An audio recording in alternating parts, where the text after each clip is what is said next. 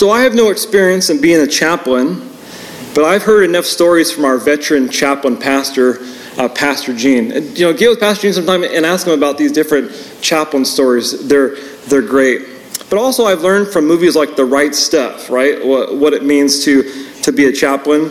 And I know from Pastor Gene and from watching The Right Stuff that nobody celebrates or rejoices when they see the chaplain making a surprise appearance to their doorstep, right? You know, we, we all have that, that vision of that movie in mind where they, he gets out of the car and in a suit, and then the woman starts to weep, right, as the chaplain's walking up to the door because she knows that, you know, he's going to be delivering a death notification to um, there to the wife. Now, if a person rejoices when a when they receive the death notification, then we need to talk about that, right? There's, there's probably something wrong there. There's, some, there's probably something more that, that we need to sit down and discuss on, on why a person would rejoice the moment they receive a death notification. Now, the Apostle Paul this morning puts on his chaplain's hat as he speaks to the church in Rome, and also as well as for you and I here at Calvary Hanford, and he delivers to us a death notification. Now, as we hear this death notification, we can rejoice, we can celebrate, now, we need to talk more about that, right? What does that even mean? How can we rejoice and celebrate when we find out that you and I have died? Well, first of all, we can rejoice because we learn that death means freedom from the old life. Death means the freedom from the old you. You see, people who are dead no longer struggle with addictions. They no longer have to pay debt or taxes they no longer have to endure prison sentences. They're no longer bound to their old slave masters, right? When a person's die, you know, when a person dies, they're free from those old obligations. Now, Paul in verse 2 says, Well, you did die in Christ. Verse 2 says that you died to the whole problem of sin. And as a result, verse 7 says that you've been now freed from the power of sin. And verse 17 says that includes slavery to sin and to Satan. And so sin and Satan is no longer your master because you have died to those things. You, you no longer have to serve those things because of your new position. But second, because of our identification with Christ, you and I have been raised to the newness of life. Yes, we have died in Christ, but we've been raised to the newness of life. And that's what Paul teaches in 2 Corinthians 5:17. He says, Therefore, if anyone is in Christ, he is a new creation. The old things have passed away. Behold, all things have become new. The old you is gone the moment you believed in Christ, and now you are a new creation in Christ. And because of that, we can now walk in the newness of life, we see here in verse 4. We can have power over sin in the flesh to not yield to those things verses 12 and 13 says. And we now have purpose in life because we're no longer servants of sin, now we're servants of God to fruit, to righteousness, and to holiness. You see, so our death notification gives us joy because of our position in Christ and all that the Lord has done for, the, for us. So, as we work through this chapter this morning, we'll divide it into three sections. We'll see our identity with Christ in his death, burial, and resurrection. Second, we'll see our power over sin. And third, we'll see the enabling to walk in practical holiness. So let's begin in verses 1 through 4 and see our identification with Christ in his death, burial, and resurrection. Paul begins by saying, What shall we say then? Shall we continue in sin that grace may abound? The question is asked in light of what Paul just taught in chapters 1 through 5. You see, we're told in these chapters that God in His grace sent Christ to be our substitute and sacrifice for the broken law that you and I have committed. And because we have broken God's law, we're under God's wrath. That was our position before we came to know Christ. But because of Christ's work on the cross, God is now free to declare us righteous by faith alone. God, God can be the just and the justifier of those who have faith in Christ because of what Christ accomplished for us on the cross. You see, when I come to know Christ, the moment I believe the gospel, I don't need to clean myself up before I come. God accepts me just as I am. The moment I heard the gospel, I didn't have to go out and work. I just believed. And the moment I believed, God has done a work in my heart. He changes me, He declares me righteous. Now, Paul, in light of this, says in Romans 5:20, he says, "Where sin abounds, grace abounds much more." Now, some people would say, "Well, but you don't know the things that I've done. You don't know my past. You don't know that the you know the guilt and the you know and the weight of guilt that I feel because of the things I've done in my past." And Paul says, "You know what? Where sin abounded, grace abounds much more." Grace abounds much more. To quote Dennis Agajanian, Jesus is a greater Savior than you are a sinner. Right? He's able to meet us exactly where we are. He is a greater Savior than we are a sinner. Well, in light of that, Paul then asks the question well, shall we continue in sin that grace may abound? Now, the word continue here refers to a lifestyle. And that's what our life was before Christ. It was a lifestyle of habitual sin. But God met us, the, you know, in that, you know, in the middle of that lifestyle, and He saved us, and He changed us. And so Paul asks, well, since we are saved by grace, and God's grace is magnified in the fact that He was able to deliver us from that sin, even though we're a sinner, should we continue just sinning that God's grace could just abound more and more? And he says, certainly not. Verse 2 How shall we who died to sin live any longer in it? Now, I'm told that the word certainly not is one of the strongest ways to say no in the Greek language. This phrase has been translated absolutely not. May it never be. God forbid. Of course not. Perish the thought. The New Testament is clear that grace does not give license to sin or to lawlessness. Rather, grace gives you freedom from sin. You died to it, you can no longer live in it. Now we all know dead men tell no tales, right? Well, besides Lazarus, right? And there in Luke 7, you know, Luke 16, he we have some tales about him. But you know what? Dead men live in sin no more. That's that's one that we should should know. And we're told why we can be free from sin because of what we're given in verse 3. Or do you not know that as many of us as were baptized into Christ Jesus were baptized into his death?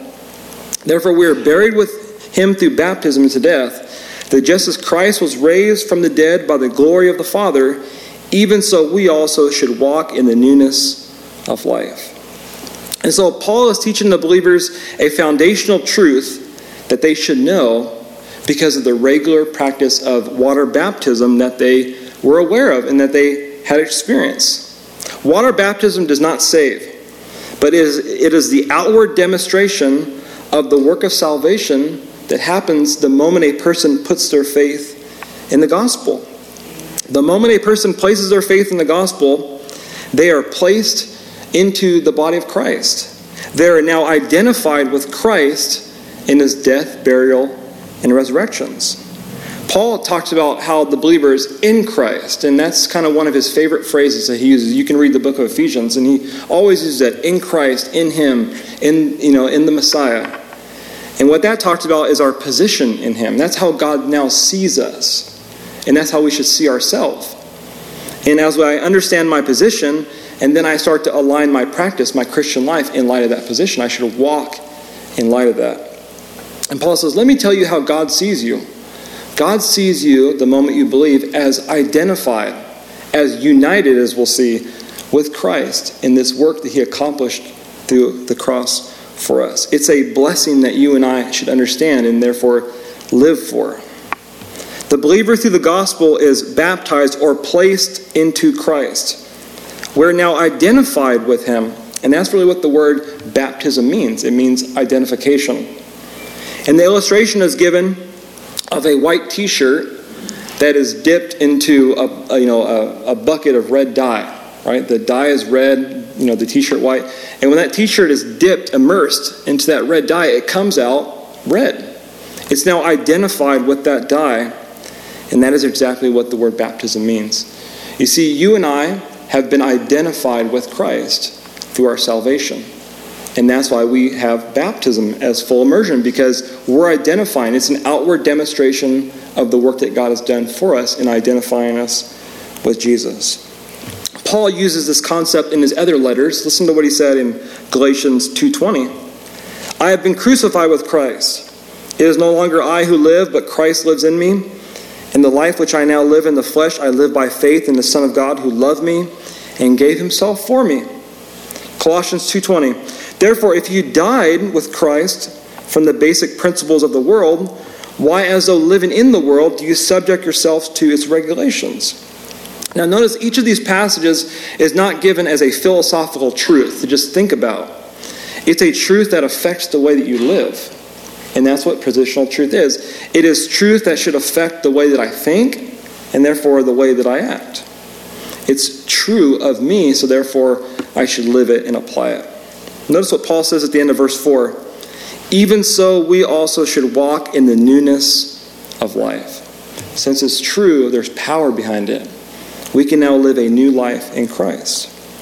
Our identification with Christ is the basis for our power over sin and our practical holiness that we see in the rest of this chapter. So look at verses 5 through 11. We see our position in Christ gives us power over sin. For if ye have been united together in the likeness of his death, certainly we also shall be in the likeness of his resurrection, knowing this, that our old man was crucified with him, that the body of sin might be done away with, that we should no longer be slaves of sin. Now, the word if should be understood as since. Since these things are true, this is how we should live and walk. You see, the basis of the Christian life is not what we feel or what we think, it's what we know, it's what we're taught in Scripture. That's why we study the Bible verse by verse and chapter by chapter here at Calvary Chapel, because we believe that the Word of God is inspired and it tells us how we should live and think. It gives us a biblical worldview, it gives us a proper understanding. Now, in verse 6, Paul says, You know these things, right? Knowing this. And that is something that we're to understand. Now, Paul teaches us how we apply the Word of God to our life. In verse 6, he says, Know this truth. And then in verse 11, he says, Reckon it to be true. Or, here's what the Bible says know it, then understand it, reckon it to be true. And then verses 12 and 13, he says, okay, well, now apply it to your life. Yield yourself as a result of it. And that's the basic teaching of the Bible. You're to understand the word, apply it to your life, and then live it out. And that's what Paul does here. Now, the truth that Paul is teaching, again, is talking about this, un- this unity that you and I have with Christ through our salvation, through our believing the gospel. And he uses the word united now, I'm told that the Greek word united is only used here in the New Testament. And so, therefore, when scholars look at it, they look at it how it was used in the first century in the Greek around them at the time. And it was used in two ways, usually about trees and, and, and plants and things like that. One place would speak of a tree, two trees, growing together, and over time, they, they eventually grow together and become one. Another way it was used of branches that were grafted into another branch.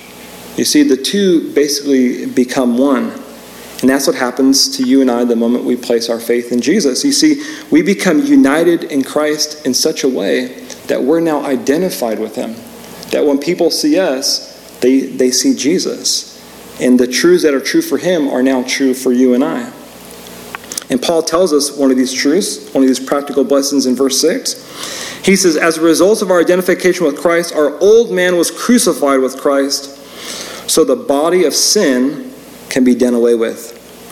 Now, the word old here is referring to the quality of something.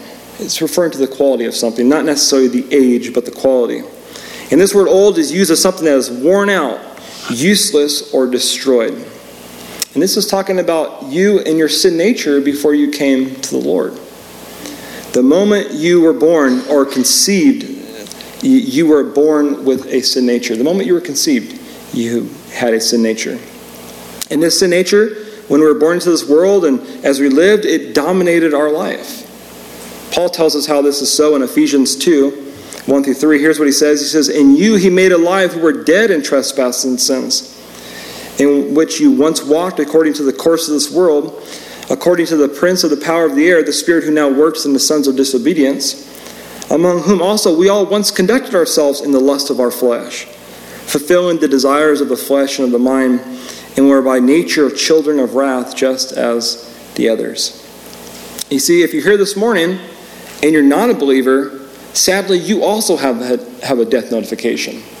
But you can't rejoice over this death notification because you're dead in trespasses and sins. And you can't rejoice because it doesn't lead to life like ours does with the resurrection of Christ, but it leads to the wrath of God. You're children of wrath. Now, God so loved the world that he gave his only begotten Son. God doesn't desire that anyone should perish, but that all should come to repentance. But if a person, because of their sin nature, continues on the path that they are, then God can have no other choice but to place his wrath upon you. So the Bible says we need to repent and believe the gospel, and then you can be changed. You can be transformed through his spirit. Now, for the believer, the moment we did repent and believe, we were changed. We were crucified with Christ. We were buried. We were resurrected with him to the newness of life. Now, Bob Hoekstra, in his book, How to Counsel God's Ways, uh, How to Counsel God's Way, uses Humpty Dumpty to illustrate secular, secular psychology's attempt to fix a dead sinner. I love it. It's, it's one of the greatest examples I ever heard. He said, There they are, all the king's horses and all the king's men, surrounding Humpty Dumpty, trying to figure out how to put him together again. What are we going to do? He's cracked, right? He's all messed up. What are we going to do? How, how are we going to fix him? Maybe there's some glue that we can put on him, you know, to fix him, to repair him. Maybe we can give him like a Humpty Dumpty Darth Vader body, right? You know, kind of like, you know, he, he's partly still there. Maybe we can get like some mechanical body for Humpty Dumpty. You know what? The only solution for Humpty Dumpty is he's dead. We need to bury him, right? That's that's the the, the state of Humpty Dumpty. But for you and I, yes, we were dead and buried, but we came to life in Christ, right? The moment we believe, there's the newness of life. Now, the result of this newness of life is that we now no longer are under the power of the body of sin. Notice this. The old man, that is our sin nature, has been crucified with Christ. But now, Paul says that the body of sin could be done away with. Done away does not mean eradicated, but it means to be rendered inoperative. And the body of sin is referring to what we call the flesh. Oftentimes, when you read Paul's letters, he talks about the flesh. The flesh wars against the spirit, and the spirit against the flesh. Now, the flesh is the principle of sin that remains in my unredeemed physical body after I'm born again. You see, the moment I believe in Christ, I am made a new creation in Christ. I'm ready for heaven. My soul is ready for heaven. Nothing needs to change. But my body is not yet redeemed. That's not going to happen until the rapture or the resurrection. And until I'm either raptured or I'm glorified with Christ, I will continue to war with the flesh, which is that principal sin that remains in my unredeemed human body. But Paul says, Good news. Since you're a Christian now, you can now say no to those impulses of the flesh because you have a new nature within you. You see, your old nature was enslaved to your flesh because it had no power. It was the old man. But that old man has been dethroned He's been crucified, and now the new you lives, the new I, as Paul would say in Romans 7, and now you can say no to those impulses, those sinful desires. That's the power that we have in Christ, and that's what he's communicating here. Look at verse 7 For he who has died has been freed from sin. You see, the believer in Jesus Christ has been freed from sin. And this is actually the same word as the word justification. It's a legal term. It means that you have been declared innocent. You've been acquitted of all guilt and all punishment. And so, therefore, we are not just legally set free, but we are powerfully set free. We're no longer legally bound to our masters, right? That slave master, that, you know, that, that tyrant who ruled our life. God says, You're no longer bound to them. You don't have to listen to them anymore. You don't have to obey their voice. You can say no, and you have the legal right and the power to do so. Verse 8 now, if we died with Christ, we believe that we also shall live with him, knowing that Christ, having been, been raised from the dead, dies no more. Death no longer has dominion over him. For the death that he died, he died to sin once for all, that the life he lives, he lives to God. You see, since Christ died, we now can have a new salvation. And so Christ had to subject himself to death. You see, God became a man, he took a human nature. And Paul says in Philippians 2 that he had to be subject to this death. He had to willingly offer himself. And death did have dominion over him for a time, but it couldn't hold him forever. And that's what the Psalms prophesied. He couldn't, he couldn't be left you know, in, in the grave because the scriptures prophesied that the Messiah would raise again from the dead. And he did after three days. He rose again from the dead, declaring our freedom and his power over sin and death. Christ had dominion over it. Now, the word here for uh, dominion is actually the word Lord. It's, it's, it's a really interesting word. It says, Death no longer has dominion over him. So, death was not the Lord over the Lord himself. He is the Lord of death.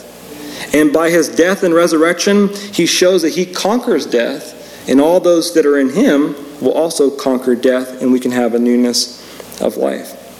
Also, we can learn something else about Christ's death and why he came. You know, Good Friday is coming up, which we remember Christ's death. And Paul says, well, here's why Christ came to die.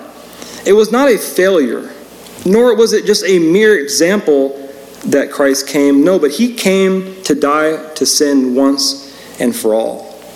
You see, he came to deal with the penalty and problem of sin once and for all. That refers to the claims, the wages, the demands, the penalties, anything as anything that as relates to sin, he came to, to deal with it once and for all. And he did. And he proved that he was, eh, that he did through the resurrection. Paul says that he was delivered for our offenses, but he was raised for our justification, showing us that the problem of sin has been dealt with. Verse 11 Likewise, you also reckon yourselves to be dead indeed to sin, but alive to God in Christ Jesus our Lord. You see, Christ, after he died and rose again, he ascended to the right hand of the Father. And God now has a plan and purpose for Jesus. We're told that he is now exalted at the right hand, and he is now ready to come and rule and reign this earth, which he will as, you know, as the time determined by the Father. So God's plan's not done.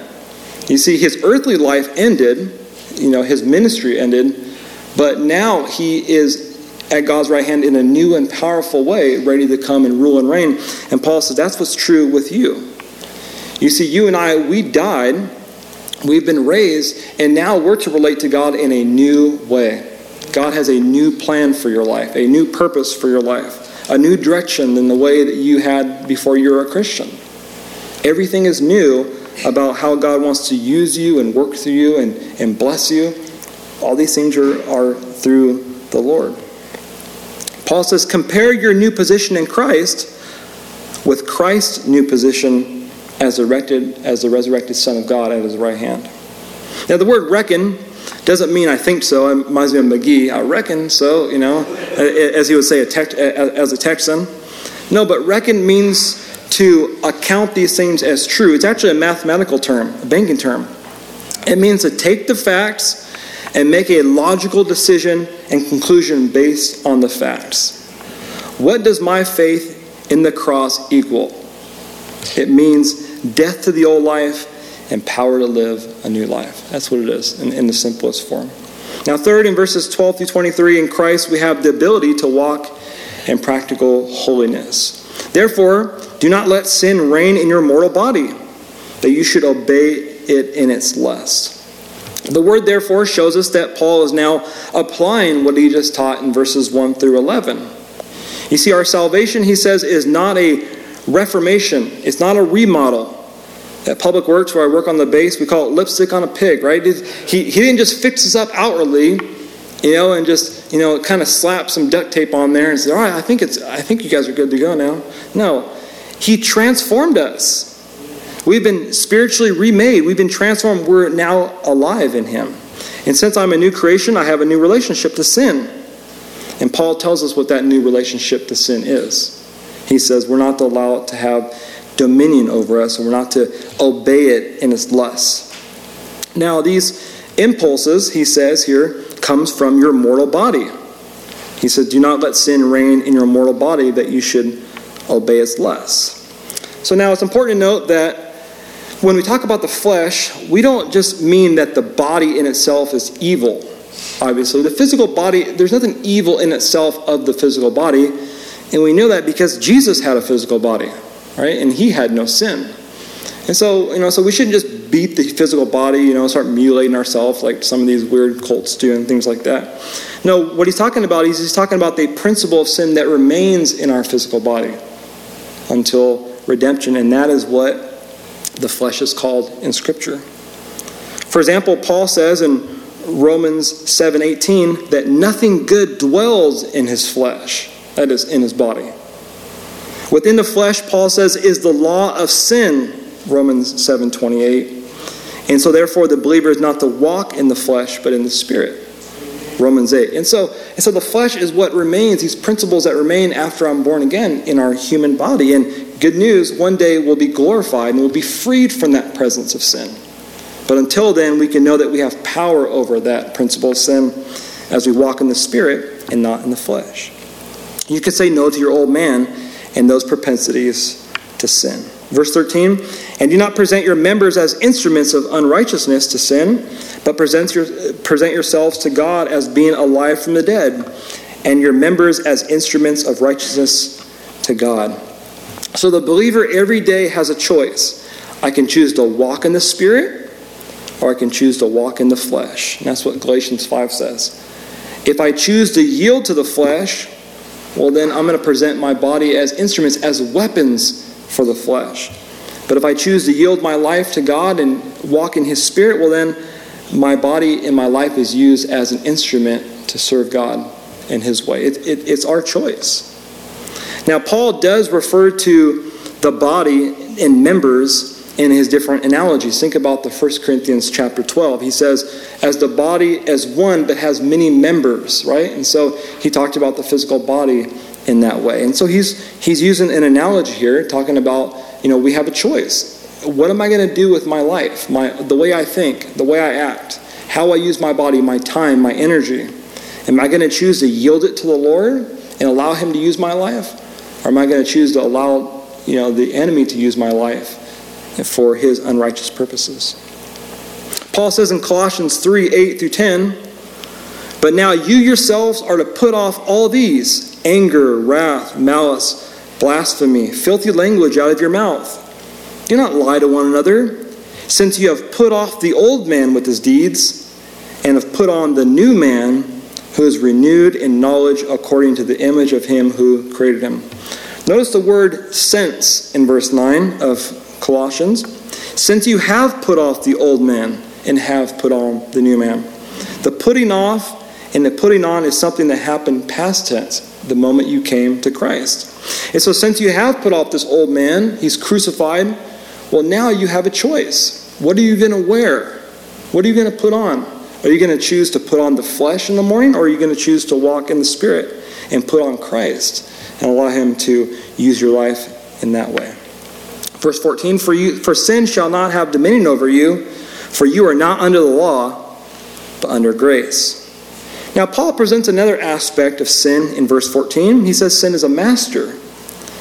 And Paul, Paul does not say sin is like a master, but sin has dominion over all those who are under its control, all those who are not under grace.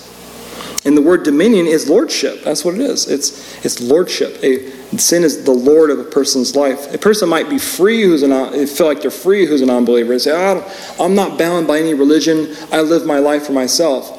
Well, in reality, you are actually under the slavery of sin and Satan. You don't realize it, as Ephesians 2 says.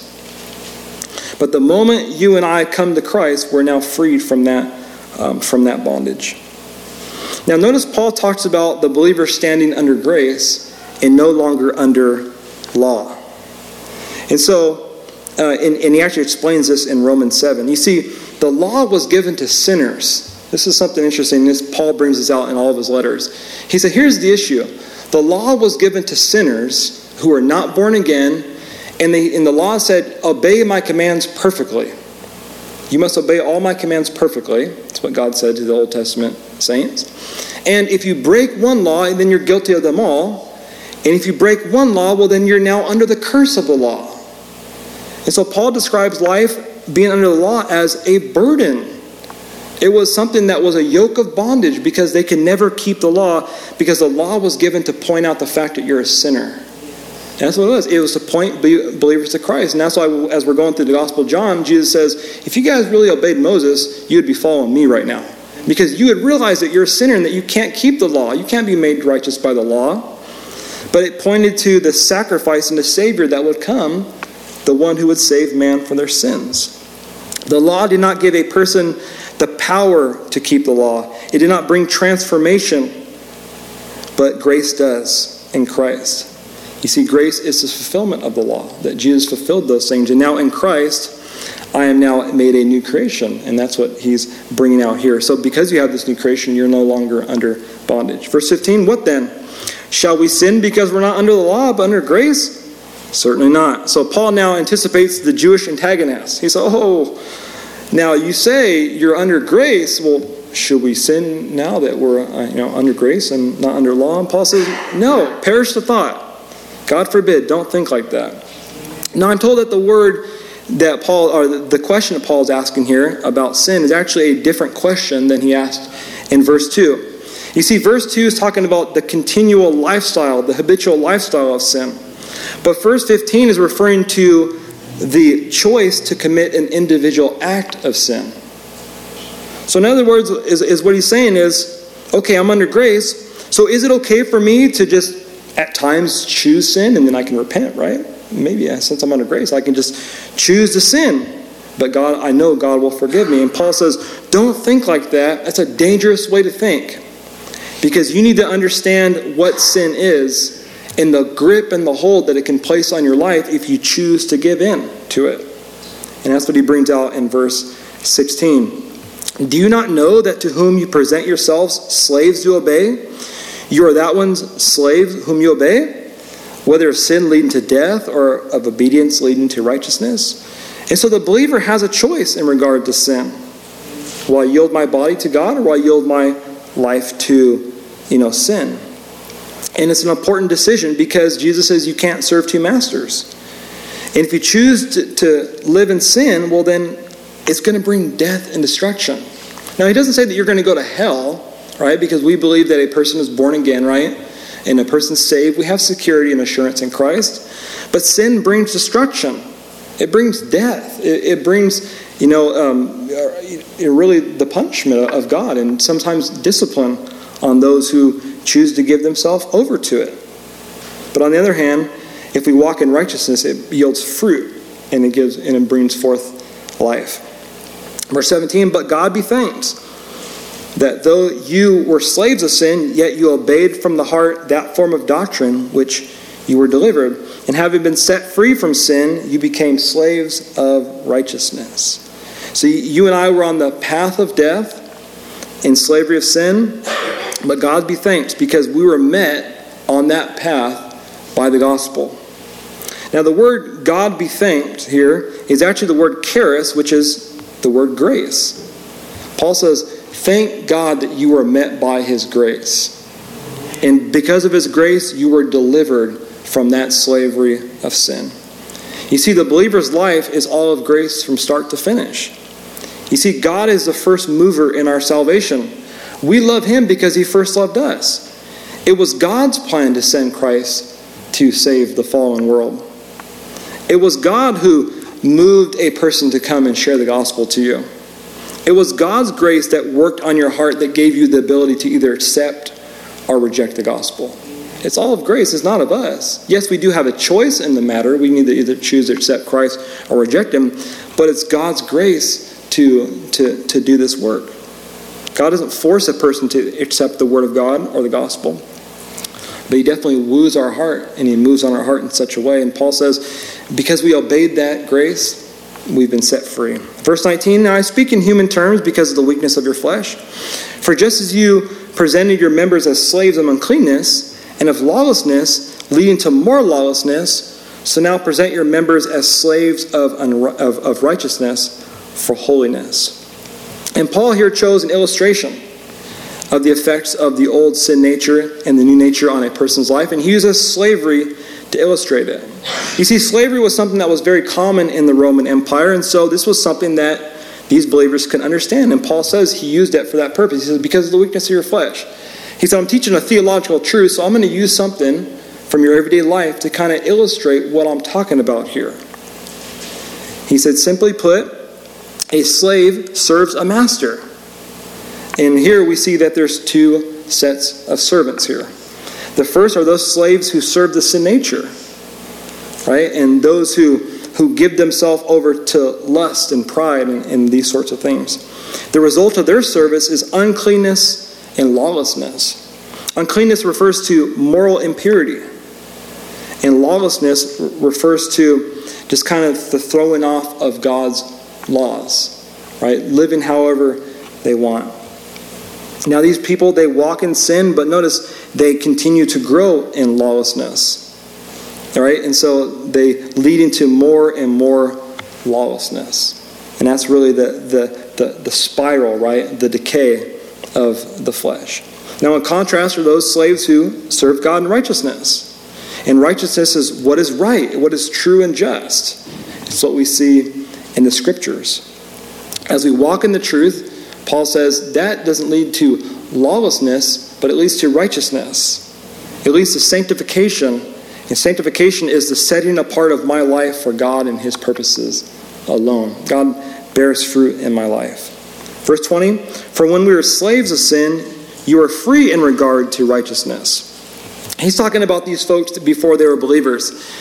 He says, Before you were a believer, you were free in regard to righteousness. Now, that doesn't mean that there was no penalty or that God condones sin or that, or that a person wasn't convicted or felt guilt of it. No, it refers to a, a, a person's nature and desires. Since we had a sin nature, we were controlled by that. We were not compelled to follow God daily, closer and closer every day.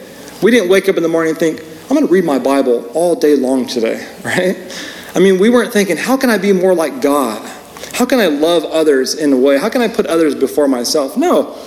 We work hard as sinners, right? Sinners work really hard, right? I mean, they yield themselves as members of, of instruments to, right, to get their way and to, and to live in sin. They come up with creative ways to, to live in sin. And Paul said, Yeah, before you're a believer, you didn't have any regard to these things. You're controlled by your nature. And what is the assessment? Verse 21 What fruit did you have then in the things of which you're now ashamed? For the end of those things is death. Paul said, Think about your life before Christ. Anytime you start feeling tempted to go back to your flesh, your former life, Paul says, Think about who you were before Jesus met you by his grace. Paul said, Think about how you acted, how you treated people. It's too shameful to even dwell on. Paul says, You know what? It, your former life was death. And death in the Bible is always separation. You were separated from God, and you were headed on a destiny to be eternally separated from the Lord. Verse 22 But now, having been set free from sin and having become slaves of God, you have your fruit to holiness, and the end everlasting life. Wow, what a contrast to who you are now in Christ. Your old life, destruction, decay, headed for, you know, eternity separated from God, but now you're set free from sin. You're now a servant of God. You can bear fruit to God and to holiness. And the end of all these things, it just keeps getting better and better and better because it's going to be everlasting, eternal life. And this doesn't just mean the quantity of it, the fact that we're going to live forever. It refers to the quality of eternal life. Because Jesus will come back, and the Bible says that the church is going to rule and reign with him for a thousand years in his kingdom. Right? And then after that thousand years, we're going to live for eternity in the New Jerusalem with the Lord. And so life just keeps getting better and better for us the moment we believe his grace. In closing, verse 23 For the wages of sin is death, but the gift of God is eternal life in Christ Jesus our Lord. Paul gives one last contrast between our former slavery of sin and our new relationship to God. God, the just judge, will pay everyone according to their works. We're told that in Scripture. Those who have rejected Christ and seek to stand before God based on their works, they're going to get paid for their works. And the wages of those sins is death, eternal separation from God in hell. But the believer, on the other hand, because of God's gift, the gift of God, not works, but the gift of God is eternal life in Christ Jesus our Lord. You see, it's grace is all a gift from start to finish. And because of the gift that we received, that form of doctrine that we received, that grace, Paul says, we now have fruit to God. We're free from all of our debt, and we're going to live forever in eternal life with the Lord. So, in closing, you and I have, have a death notification this morning, but we can rejoice. We can go and tell others about this death notification that we received because with it came a newness of life that was identified through our baptism, the outward demonstration of this inward change. Our new position in Christ means freedom from sin, from Satan, from death, a power to walk with God in the newness of life, to say no to the flesh and yes to God. God, day by day, is going to continue to bear fruit in our life till one day we're with Him in glory. Amen.